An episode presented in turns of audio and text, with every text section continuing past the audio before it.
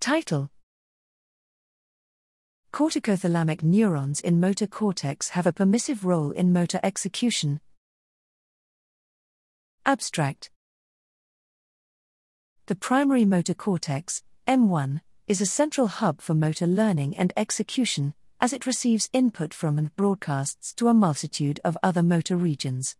It has become increasingly clear that M1 is heterogeneous in terms of cell types, many of which exhibit varying relationships to movement during learning and execution. Previous studies have mainly used a single candidate approach to identify cell types contributing to motor learning and execution.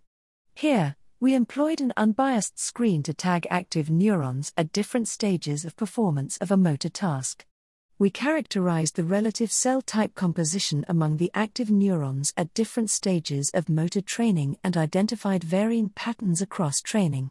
One cell type consistently showed enrichment as training and execution progressed corticothalamic neurons, M1 count.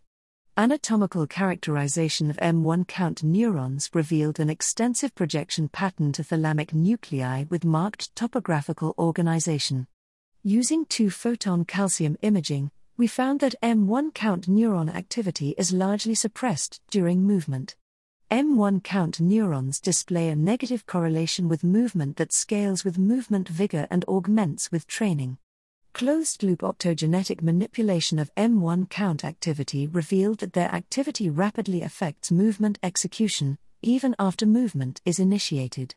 Taken together, these results identify and reveal a critical permissive role of corticothalamic neurons in movement execution.